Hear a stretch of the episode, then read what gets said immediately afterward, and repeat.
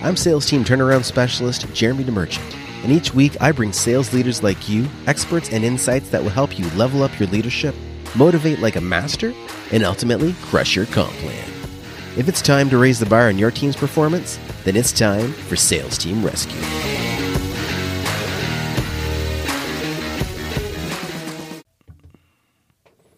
Welcome, welcome, welcome to Sales Team Rescue. This is episode number ninety-four. I'm your host, Jeremy DeMerchant, and today we have another special guest. I'm going to lean into the microphone for this. Megan Mishak is in the business of transformation. She helps B two B sales teams close more deals, bigger deals, and scale their teams. For the last five years, she's been building sales training and enablement programs from the ground up, but recently she founded a consulting company called The Path to Presidents Club, helping sales leaders ensure that every seller has a clear path to success. Megan, thanks so much for being here and welcome to Sales Team Rescue. Thanks so much for having me, Jeremy. So I'm really excited because we're going to switch the format up a little bit. This is going to be um, less about uh, formal interview style, and I just want to have a conversation because, I mean, transparently, you and I are in very similar businesses, and we both agree that there's enough help needed in sales in this world that we can all win. And we can win even more when we support each other. So that's awesome. Um, but what I really want to get into today, and in all fairness, this was Megan's idea, guys. uh, I, we want to talk about like rep development and, and what it takes to develop your team. And so we're just going to go back and forth, have a little fun, um, but hopefully answer some really common questions or address some major concerns that people have about um, building a sales team, what they got to prioritize to uh, to grow their sales team. Um, and actually get results. So, Megan, before we dive in there, share with the audience what your background is and, and how you got to where you're at today. Absolutely. So um, I started in sa- uh, SaaS field sales. I was in the payroll space, so incredibly competitive, um, you know, competing against the A D Ps of the world and really not knowing what I was doing. And it was so interesting because for anyone who's young in sales, I definitely had those thoughts of like, how do I, how do people figure this out? I looked around, I saw people who had been doing it for ten years and I asked them, you know, those top performers. And the weird thing is that they're like, I don't know, I just tried some things and it worked out. I copied what other people were doing. And as someone who is young, ambitious, and hyper-competitive, I was like, there has to be a better way. So it wasn't until a few years later into my sales career when um, I was just, again, continuing to struggle, kind of wondering if I should even stay in sales, when I finally had a, a coach of mine um, who put me in sales training. And I wish I could just say it was because he believed in me and saw all this opportunity, but it was actually this moment where I was like, listen, I'm the only salesperson on your team. Everyone else has left. And and he's like, well, why do you think this keeps happening? I'm like, because you don't invest in anyone, right? I really want to be successful. So we made a deal. I would go to sales training. I went to Sandler sales training for two years. Mm-hmm. He would pay for it if I brought it back to the team. The good news for him is that I crushed my goals. I went to President's Club in my first year in that role. Um, the bad news for him is that I fell in love with sales training. And I really thought that, it, you know, if it, it, all of those sellers out there who were like me, that were hungry, ambitious, really eager to learn, I'm like, if we can just give those people the skills and the training and the resources that they need, anyone can be successful. The nice. Interesting part, though, was that when I jumped into training and enablement, I saw a little bit different of a story. And I think what I realized was that um, a big part of the the puzzle that was missing is really the coaching, right? You can give people tools, trainings. Like, I think that's a lot of times what we do is we hand people resources and we're like, use this. Yeah. Thanks. Yeah. Right. It's like, I wish we could live in a world where you just like insert a chip into people's brains and, you know, their sales training downloaded, but right. we don't, we don't live in that world. So I've loved talking to you about this because I'm, you know, we both work in the consulting space now where we're constantly working with sales leaders, sales teams, sales reps, and really figuring out not only how to train them, but how to motivate them and how to coach them to make sure that all of that training actually sticks and that they see results not only immediately, but also long-term. Mm, awesome. So I want to ask you one question before we dive into to our chat. If there's anybody watching or listening that doesn't know what President's Club is, why don't you yeah. share that? Why don't you share that and let, let everybody know just to make sure? Absolutely. So um, President's Club to me, and I actually have this even on my website, um, typically this is a an incentive trip for top sales performers. So President's Club, in my experience, it has been, oh, for the top five reps above this amount of quota, you get a special trip. Congratulations. You get to spend a week on the beach in a bikini with your boss, right? Like, so exciting. Um, and I think that kind of, that joke proves like, yes, it's it's a fun trip, but what it represents for a lot of sellers is mastery. It represents being at the top of your game. It represents hustle. It represents not seeking one hundred percent of your quota, but seeking two hundred percent of your quota, right? It is for um, those people who are, you know, like overperformers, who are super gritty, and a lot of times where it's not the middle of the pack. It really is those people who go above and beyond. Gotcha. So The, the pack leaders, ultimately, if we're we're talking about a race to the top here. Yeah. Excellent. Thank you for sharing that. So so when you start working with a company, where do you see the biggest gap now? And I know, like, when you were in it, um, from a an employee perspective, um, you saw one, one, one side of it. But now coming in as a consultant, is the story the same? Or do you see other key pieces that are, you know, the, the major issues that we need to take care of first before we get into the typical sales enablement system? Yeah. And I love this question because so many times when I'm looking at what people are asking for, um, I, I actually worked in enablement for the last about six years. So I was helping um, these global mar- MarTech or marketing technology SaaS companies, um, again, grow, scale, develop, hire, retain their, their sales reps. And a lot of people asked for two things. They wanted training and they wanted tech. They were really excited, like, hey, just do some trainings, you know, and, and we'll, people will learn, right? Mm-hmm. Um, or I see people having now conversations where there's so many amazing sales enablement technologies. Mm-hmm. And they're like, you could hire someone. Why not, why not just add a system, right? Like, it's, it's so cool. Mm-hmm. And what I think is missing are really two things. The first is I talk to so many people, um, so many sales people individually, that they're like, yeah, training is great, but I don't even know what I'm supposed to be working on. Like, mm-hmm. I don't know what training I need. I, um, I feel like the training that's offered, like, is, is great, but like, how is it going to actually help me? Right. And I think if we can, um, usually there, even when I ask managers, hey, strengths, weaknesses, like, how are you working with your, your reps, like coaching them? They're like, oh, well, we, we have one-to-ones. And the thing is, there's just no direction, right? Imagine if we treated sales like that, right? We're like, for sales, we have such a clear process. We know what those milestones are, what the goals are, what the timelines are, average, et cetera. Like, we have so many strategies. But when you think about rep development, a lot of times it it's just one-to-ones. And maybe there's, if you're lucky, you have a company, you work with a company that has um, kind of standardized career paths. And even in my last company, it was really interesting because they had every six months, they had promotional cycles where people could interview for the next role. But a lot of times the, the, the standard story I tell is, I'm a B D R.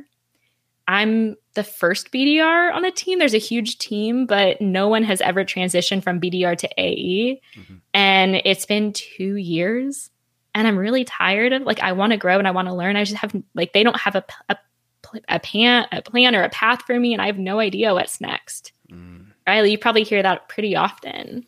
Yeah. And yeah, and so I think if um, the first thing that I see is if we can just align with the sales reps mm. on what their goals are for their career mm. and get really clear. I actually use what I call a career um, coaching plan, mm-hmm. where it just it starts with, what's your personal mission statement? what um, what are your consistent barriers, your consistent blockers? What are your goals? And I'm not talking quota, mm-hmm. right? Yeah. People have that memorized. They're in Salesforce every day, hopefully, or their C R M. Mm-hmm. But I'm talking, what are those personal goals? What are those crazy stretch goals that you don't even want to tell anyone because you're like, this is going to be sound insane. Mm-hmm. And I know it might not be realistic, but I want to hit President's Club in year one, right? Mm-hmm. And I think if we can really align on reps with that, then the conversation around strengths and weaknesses, and even just like what it what it takes to get there will be a lot more compelling. They'll want to put in the effort, the work, and uh, especially when we think about rep retention, one of the biggest challenges I hear is I feel like I'm not learning anything, especially for top performers yeah. that are at the top of their game. They're going to President's Club. What happens then to them? They just remain, they're like, just keep doing what you're doing. We want, we want to get everyone else to that point. Mm. So I think if we can align with the goals for the sellers and what the path is, um, then it will be a lot easier to motivate them and to put those other pieces in place. Do you see that with the reps that you work with as well? Well, you know, I, I have a even more personal story because when I was, um, not, not my last, what I call a real job, but my second to last, I guess, real job, um, I, I was a top performer at an online university. I ended up becoming a, a manager with them. But when I was having my one-on-ones, the feedback was, and I was like, I was literally asking for feedback, like, what can I do better? And the answer was almost always the same, just do more of it. Mm-hmm. And like, that doesn't help me because one, the way I work, I'm not going to double my volume of like numbers of phone calls or anything like that. Like, you know, I'm, I, I, I do like build the relationships very deeply, close the sales, have to talk to less people to make the magic happen. Um, that that's my style, but But it didn't give me any kind of direction. I, I couldn't, I was stuck. I mean, thankfully there was a promotion coming up, but that's not the case for a lot of people. And if they're stuck, if we don't treat our top performers with, you know, to give them that path, like you're talking about, um, and, and not just path to the President's Club, but path to what's next and what, what aligns to their goals, we lose them. That's how you lose your, your biggest sales asset. Right. And it's, Some, you know, some people talk about, hey, you got to develop your, your weak points, right? But I think the biggest thing that most people miss is developing their strengths even further. And if their strengths are, you know, your top sales reps, the the overarching approach is, oh no, they're good. Don't worry about them. They're always going to be consistent. They're always going to do the job. Focus on these people who are struggling, or give me enough data to let these people go without feeling guilty about it. And it's just a horrible situation. So, uh, yeah, yeah. I, it, so that's where we got to change things. But when people don't, um, when they don't align the goals of the reps, even when they're not the top performers, right? They're like, mm-hmm. it's the what's next. Like, you need to stand out. And right now, where the world is remote, sales are almost all sales, not not completely all, but a lot of sales are happening remote right now, which means you suddenly have a global talent pool to pull from. But it also means that your reps have a global opportunity pool to pull from for companies that are looking for good salespeople. And if you're not treating them effectively, they're going to go. And even if they're not top performers, it's cost so much to replace somebody. And we don't see it, especially if you're hiring com- commission only reps. You're like, oh, it's not a big deal. I don't lose any money in, you know, unless they're generating revenue. That's not true. It's just not, you know, coming out of, you know, directly to their bank account. It's coming in the form of the the managers and the coaches and all the other resources you're putting in and the leads that they're dealing with and not performing on, right? There's, there's so many variables. And so for, for me, and, and to your point, is being able to connect with their why, what's important to them is so important. Like, 'cause you want to show them that getting their goals is not just going to check a box or make quota for the month or the quarter or the year. It's going to get them to whatever matters most to them next. I think that's that's the gap that a lot of people are missing. Absolutely. And it is interesting because when you start to ask people what their goals are, um, the weirdest part for me is that people really struggle. Yeah. They're they're like, well, what do you mean? I've never it, it's the quote, like it's quota, it's my metrics numbers and everything. And I'm like, no, like, well, we know that because we set those goals, right? Yeah. Um, but we want to hear about you. Like, what are your personal goals? What's driving this? And I think so many sales people are used to being treated like a number, mm-hmm. right? They're being used to, to told, this is your quota. Like, why haven't you hit it? Oh, we're just going to tack this on to next quarter. But when you actually start asking people, what are those crazy stretch goals? Um, you, re- oh gosh, you just tap into so much amazing energy and passion. And salespeople are so tired of being treated like they're coin operated, and that they like they're just these money machines, and they're just following the dollar signs, right? Uh, because when I start talking to people about those personal goals and stretch goals, I've heard stories of people who are like, "Hey, you can't tell anyone this, but I'm proposing to my girlfriend in in the next year, and I really want to, you know, bump up my commission checks to save some money for that ring." Mm. And, or, um, you know, buying houses, um, you know, having babies. And it's also just such an incredible way of connecting with reps in a personal way. Mm-hmm. Um, and I'll tell you a quick story. So I had a seller who I was working with. It was one of the very first sellers um, I very closely worked with because the manager had just left. And we, he was his first year in a quota carrying role. So he was a B D R previously. And he started really quickly. I mean, he was very aggressive, very excited. And he was really one of the first sales reps um, in the more mid-market, small to medium enterprise team that had ambitious goals. Um, and what I mean by that, a lot of people, they're, they just set expectations. They're like, listen, you're probably not going to hit your quota in the first year. Don't worry about this. Don't worry about that. Just learn. And he, and both of us together, where I was like, hey, what if, what, what would happen if we just said, screw that? Like, yeah. you're going to, you're going to hit your quota. Let's just make that the assumption. And so what we did was, um, it's like, let's not tell anyone about these goals, but let's just, let's establish some crazy stretch goals. Um, so we actually just wrote out one zero zero one hundred, put it on a sticky note, put it on his desk. And I was like, this should be the standard, but if, if the leadership is telling you this is that crazy, let's just not tell anyone what this means. Every day he stared at that one hundred, and he hit it. Uh, he started in January, hit his one hundred percent of quota in October. And then he's like, what do I do now? Like, that's a good question. What's the next sticky note? So he wrote two even more ambitious ones, P C and S P O Y. He had two sticky notes. P C was President's Club. It was based on um, President's Club at my last company was actually based on overall quota attainment. So even as a mid-market sales rep, you had a really good chance. And so he was really working towards that. No one on that team had ever hit it. And S P O Y was Salesperson of the Year. Wow. Again, it was based on overall quota attainment. And so at the end of the year, I mean, he worked his butt off. He was putting in so many hours. He was doing, he basically lived at my desk as a sales trainer. He would like roll on over saying, Meg, I have a deal. I know you've covered with this with me three times, but can we just like triple check this? You know, this is a really big deal for me this quarter. And I, I want to, you know, figure this out. Like, this would get me to that goal. And at the end of the year, um, he, again, like didn't even tell anyone that he was working this ambitiously towards these crazy goals. He hit President's Club. Um, and he wasn't the Salesperson of the Year. He was only number three in the company.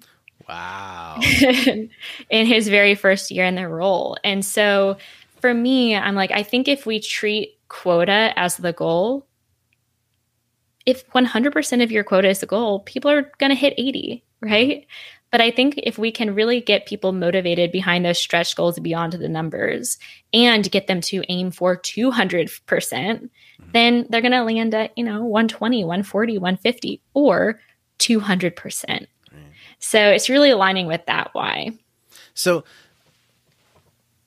th- the whole idea that we just talked about and that point that you made, that idea of setting a goal that's two hundred percent sounds insane to some people. How do you help people make that shift? Because it's so easy to go, well, that's what they want me to do. Why would I do more? And even if you do associate that bigger goal um, to something in their life, there's still this, in my experience anyway, there's this like mindset block almost like, and, and, and to give you a personal story, Um, when I was when I was a kid, uh, I'd you know come home and show my dad my tests, and and he'd I'd be like, "Hey Dad, look, I got eighty-five percent." And he'd be like, uh, "Why is it only eighty-five?" And I'd be like, "Hey Dad, I got ninety-five percent. Why aren't you getting one hundred? Hey Dad, look, I got one hundred percent. Why isn't it one hundred ten percent? And it's like burned into my head. It's like a traumatic thing, I think. But every time uh, I, I set a goal, I aim for one hundred ten percent of it now. Thanks, Dad. Um, but it took this mindset shift to like, what's that expectation? And in my, my situation, it was my dad just saying you should do one hundred ten percent. Uh, you give one hundred ten percent every time. But in a sales organization, to go above what they're saying is, hey, this is success. What do you, what, what do you sometimes share with reps, or any strategies that you want to share with, with the group that might help somebody overcome that that challenge?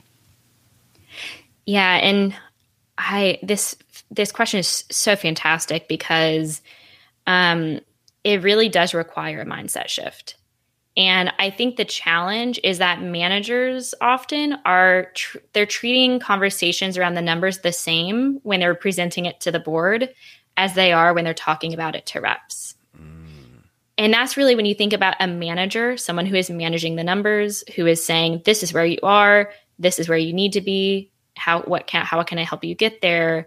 Like that, that is a managerial role. But when you think about, um, I want people to really think about like what it means to be a leader versus a manager. Mm.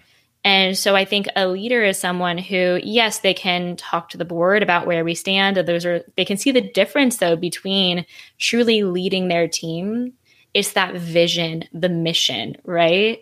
And so imagine, like, you also don't have to have those conversations. I think when we have conversations with our leadership team, the executive team, investors, um, the board, it's about setting expectations. And we, of course, we're going to like want to lowball so that we can hit our number. Mm-hmm. But why would you lowball with reps?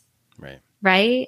Like, I think that if you, the thing is, if you tell them when, when I talk to reps, when you tell them, this is your quota, this is what our goal is, it's going to be the same as, as, okay, if the goal is one hundred, I'm probably going to land around eighty-five, maybe one hundred percent. Right. Right. Yeah. But if you can get them aligned on one hundred fifty percent of the goal, um, two hundred percent, like I know it seems crazy, but with it is just a different conversation because it it doesn't matter as much to them if they don't hit that goal, their their crazy stretch goal, right? right? What's the disappointment there?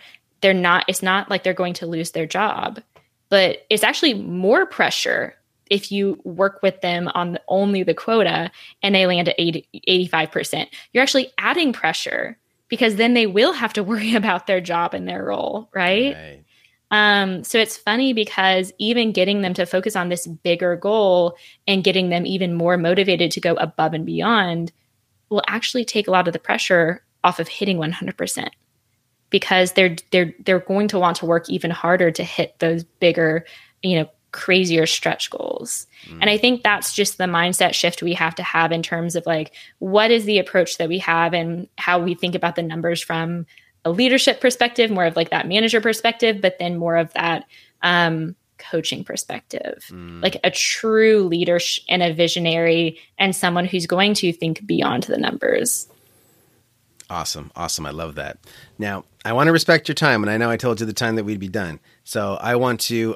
Part of me wants to go into this deep conversation about coaching, um, but we don't have time for that, unfortunately. So it means you're going to have to come back if you're okay with that. Of course, for sure. um, but I do want to hit you with the lightning round. So I'm going to throw a few uh, questions at you so the audience can get to know you a little bit better.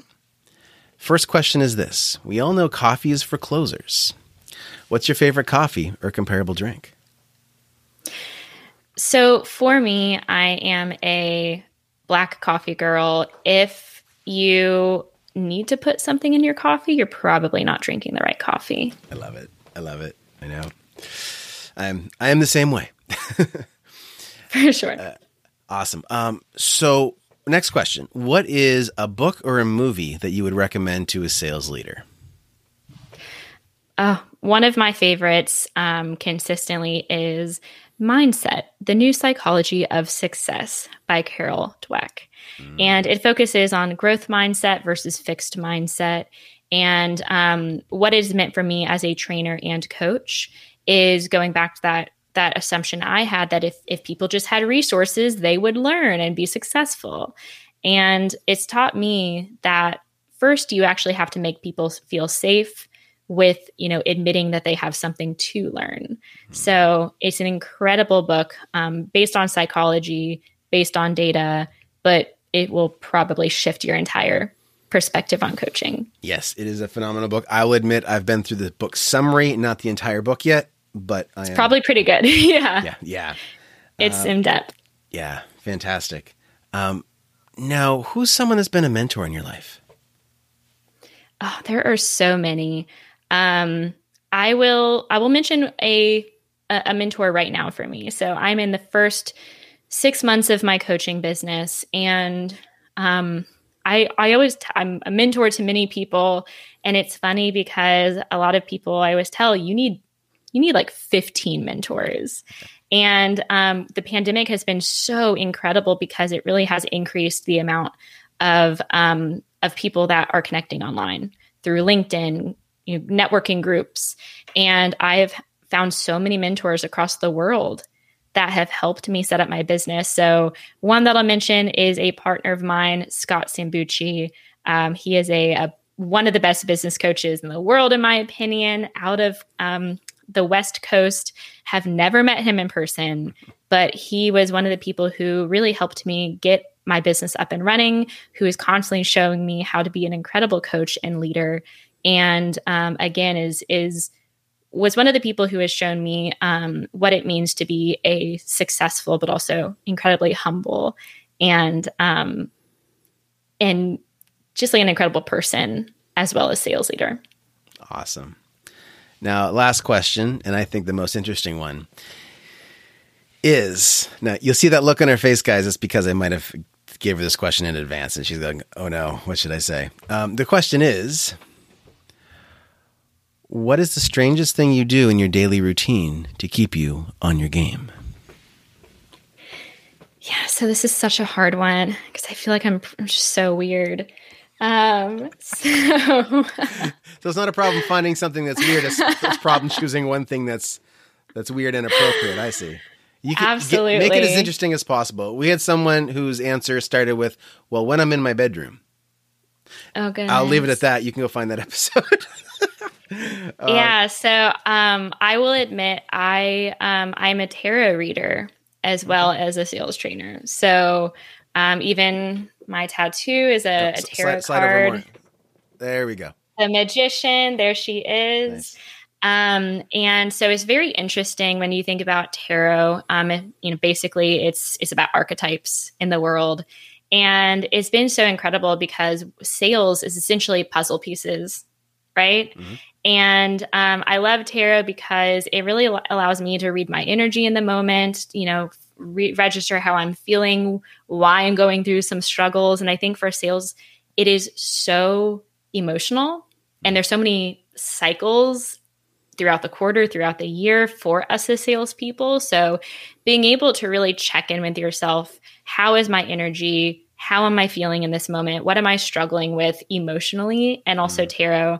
One um, quote I, I always tell people about reading tarot is that, like, it gives you what you need, not what you want. Mm-hmm. And so it's really nice to be like, oh, at the tower, everything is crashing down in my life. Makes sense. Tarot said it, you know? So yeah, if uh, anyone wants to hit me up for a tarot reading or a training, that's, that's me. I love it. I love it. Well, we, we appreciate you being here, and I want to make sure that um, our audience knows how to get a hold of you. So your website is path to presidents club dot com. Um, is there, so is, is there anything else that you want to share with the audience to let them know a little bit more about you or any kind of resources? I know you've got here, Um, just to reach out and connect on LinkedIn. Um, but anything else you want to leave them with? Yeah. So um, I actually have a really easy free resource. It's one slide that encompasses a lot of the things that we talked about today. It's simply a coaching sheet. So it's incredible for sales leaders who want to have more of those coaching conversations with their sales teams. Mm-hmm. It's also incredible for sales people who may be listening saying, well, my manager doesn't ask me those questions. It's a really good way of saying, hey, here's something I'm working on. These are my goals. Um, can we have a conversation about this? Right? It's a great resource for managing up or, of course, managing your team. So you can um, reach out to me on LinkedIn for that. I actually believe I have it linked um, or or saved on my on my LinkedIn profile, or shoot me a quick message. Awesome. Well, Megan, it was a pleasure to have you here. Uh, we will absolutely have you back uh, because there's so much more we could talk about. Uh, but guys, make sure you go to path to presidents club dot com to check out Megan and all the amazing things that she does. And remember, if you want to catch the replay of this episode, if you want to link right to the podcast, um, the YouTube channel, all that jazz, all that, as well as a link to book a call with yours truly, is at sales team rescue dot com. I'm your host again, Jeremy DeMerchant. This has been episode number ninety-four. Ooh, we're almost to one hundred. Um, we will be here, right here on Headspace T V next week, which is on Wednesday at two p.m. Eastern. So guys, remember, get uncomfortable, get results. We will see you next time. Cheers. Thanks for joining me. Let's keep the conversation going. You can find more episodes and a link to join our online community over at sales team rescue dot com. If you haven't already, be sure to hit subscribe and give the show a review to help us reach more sales leaders like you. If you'd like our support in creating your own high-performance sales team, book a call with us at sales team rescue dot com.